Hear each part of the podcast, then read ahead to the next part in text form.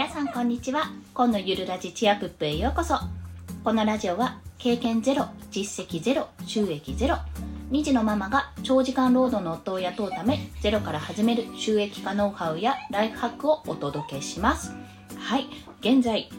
授乳中です。あ授乳といえどもミルクを飲ましてるところなんですけども。なのであの子供の声が聞こえるかもしれませんがそこはご了承ください。そして今日のテーマなんですけども効果的に耳を使うたった一つの方法についてお話しします。これは簡単です。えもう言っちゃいます。えー、頭を使わない作業と組み合わせることです。これが効果的に耳を使うたった一つの方法となります、まあ、具体的に何かというと、まあ、私の例を挙げると、まあ、料理や洗濯掃除などの家事とかあと散歩ですね。そういったことで私はよくながら聞きをしている状態になっています。これは体にある程度染みついていて頭を使わずにできることというのがやはりベストです。でそしてできれば動いている方が私は効果を感じています、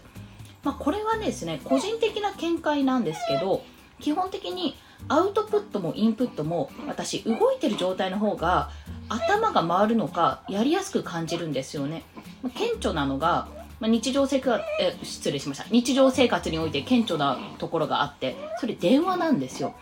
ま電話もちろんですね。あの座っていたり、まあ、ゴロンと横になっていたりしながら電話ももちろんできるんですが私結構ですねあの電話している時部屋の中をぐるぐるぐるぐる歩き回っていることが多かったんですよ、まあ、その方が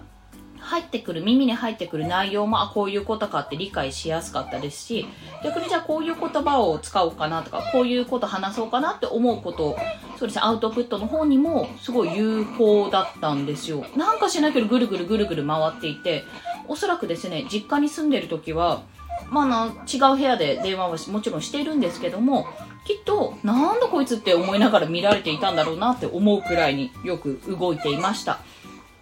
でこうやって動くことで言葉が出てくるイメージだったんですね。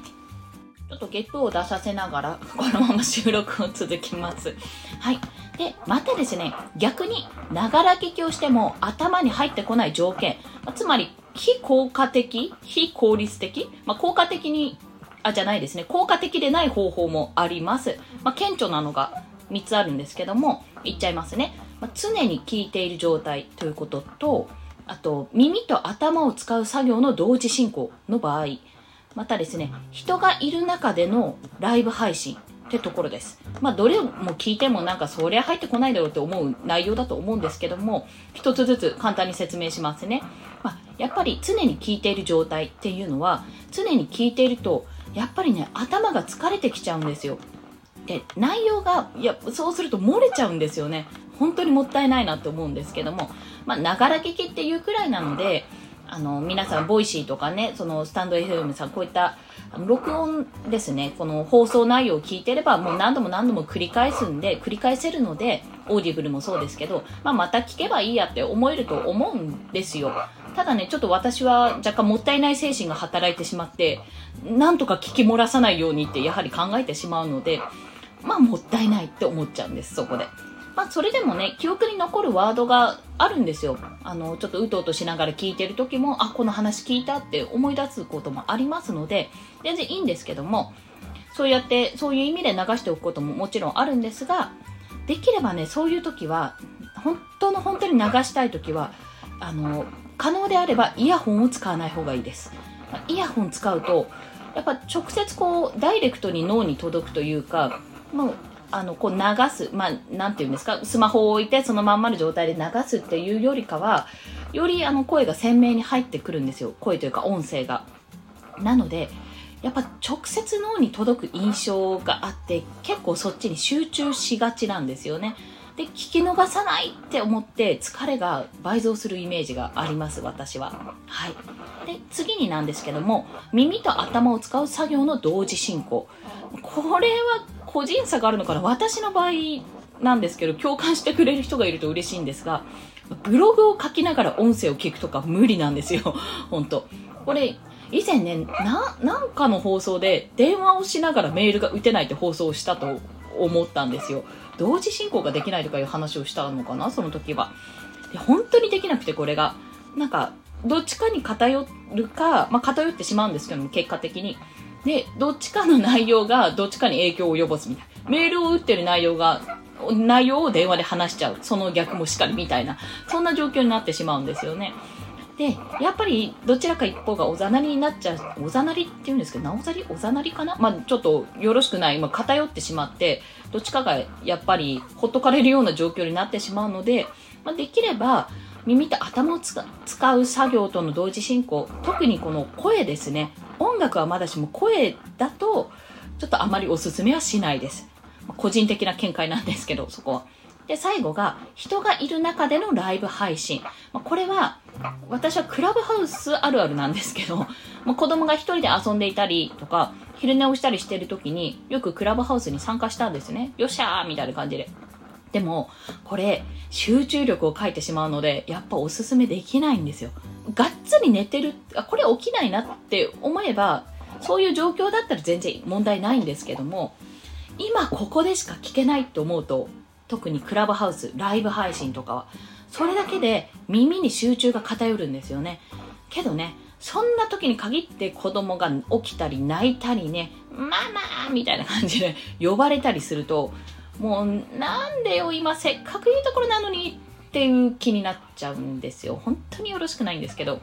本当によろしくない私。もう本当にそう思う。もうね今過去を思い出してこう胸が痛い状態。でもそう思うじゃないですか。せっかく見てるのに呼ばないでみたいな。映画見ている最中に声かけられるようなね漫画読んでる時にねあいいシーンなのにっていう時にこう声かけられるようなすごくそういうの私嫌なんですよ。本当は苦手なんです。ででもそんなのしょうがないじゃないですか。そういう環境にした自分が悪いので。で結果的に子供にも自分にも良くない影響を及ぼしてしまうんですよね。はい。まあ、こんなね、あの、効果的に耳を使うたった一つの方法っていうところなんですけども、ま、逆にね、非効率的に、まあ、効果を減らす耳の使い方もお伝えしたんですが、もう一度まとめますと、効果的に耳を使うたった一つの方法は、頭を使わない作業と組み合わせること。まあ、これに尽きる。で、効果を減らす耳の使い方は全部で3つ。まあ、常に聞いている状態と、耳と頭を使う作業の同時進行。あとは、人がいる中でのライブ配信ですね。ライブ、まあ、クラブハウスもそうですし、ライブ配信とか、生配信を聞いてる状態ま、参加してる状態でした。まあ、私、音声配信をこうやってしている立場になってから、情報収集でさらにながら聞きをするようになったんですよ。やっぱりね、どんなことをお話ししてるのかなって興味がありますので。で、より多くの情報を得ようとするがあまり、すごく効率悪くね、耳を使っていたんですよね。で結構あるあるだったのでその反省の意を込めて皆さんにはそうなってほしくないので今回この放送をさせていただきました。いかがでしたでしょうか？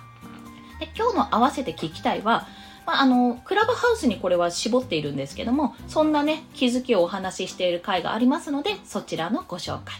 これは2放送前かな？えクラブハウスから距離を取って見えた3つの変化という放送の回をこちらご紹介します。またですね、逆に、あの、他の作業を効果的に使う放送回も合わせてご紹介しますね。まあ、これは、えー、ナンバー63なので12個ぐらい前かな。たった15分を効果的に使う3つの方法という放送もありますので、そちらも概要欄にリンクを貼りますので、よろしければご覧くださいじゃない、お聞きください。はい。どうしてもご覧になっちゃう。まあ、時間に追われがちな世の中ですからね、ぜひ効果的にながら聞きを楽しんでください。そんなお話でした。はい。それでは今日もお聴きくださりありがとうございました。コンでした。ではまた。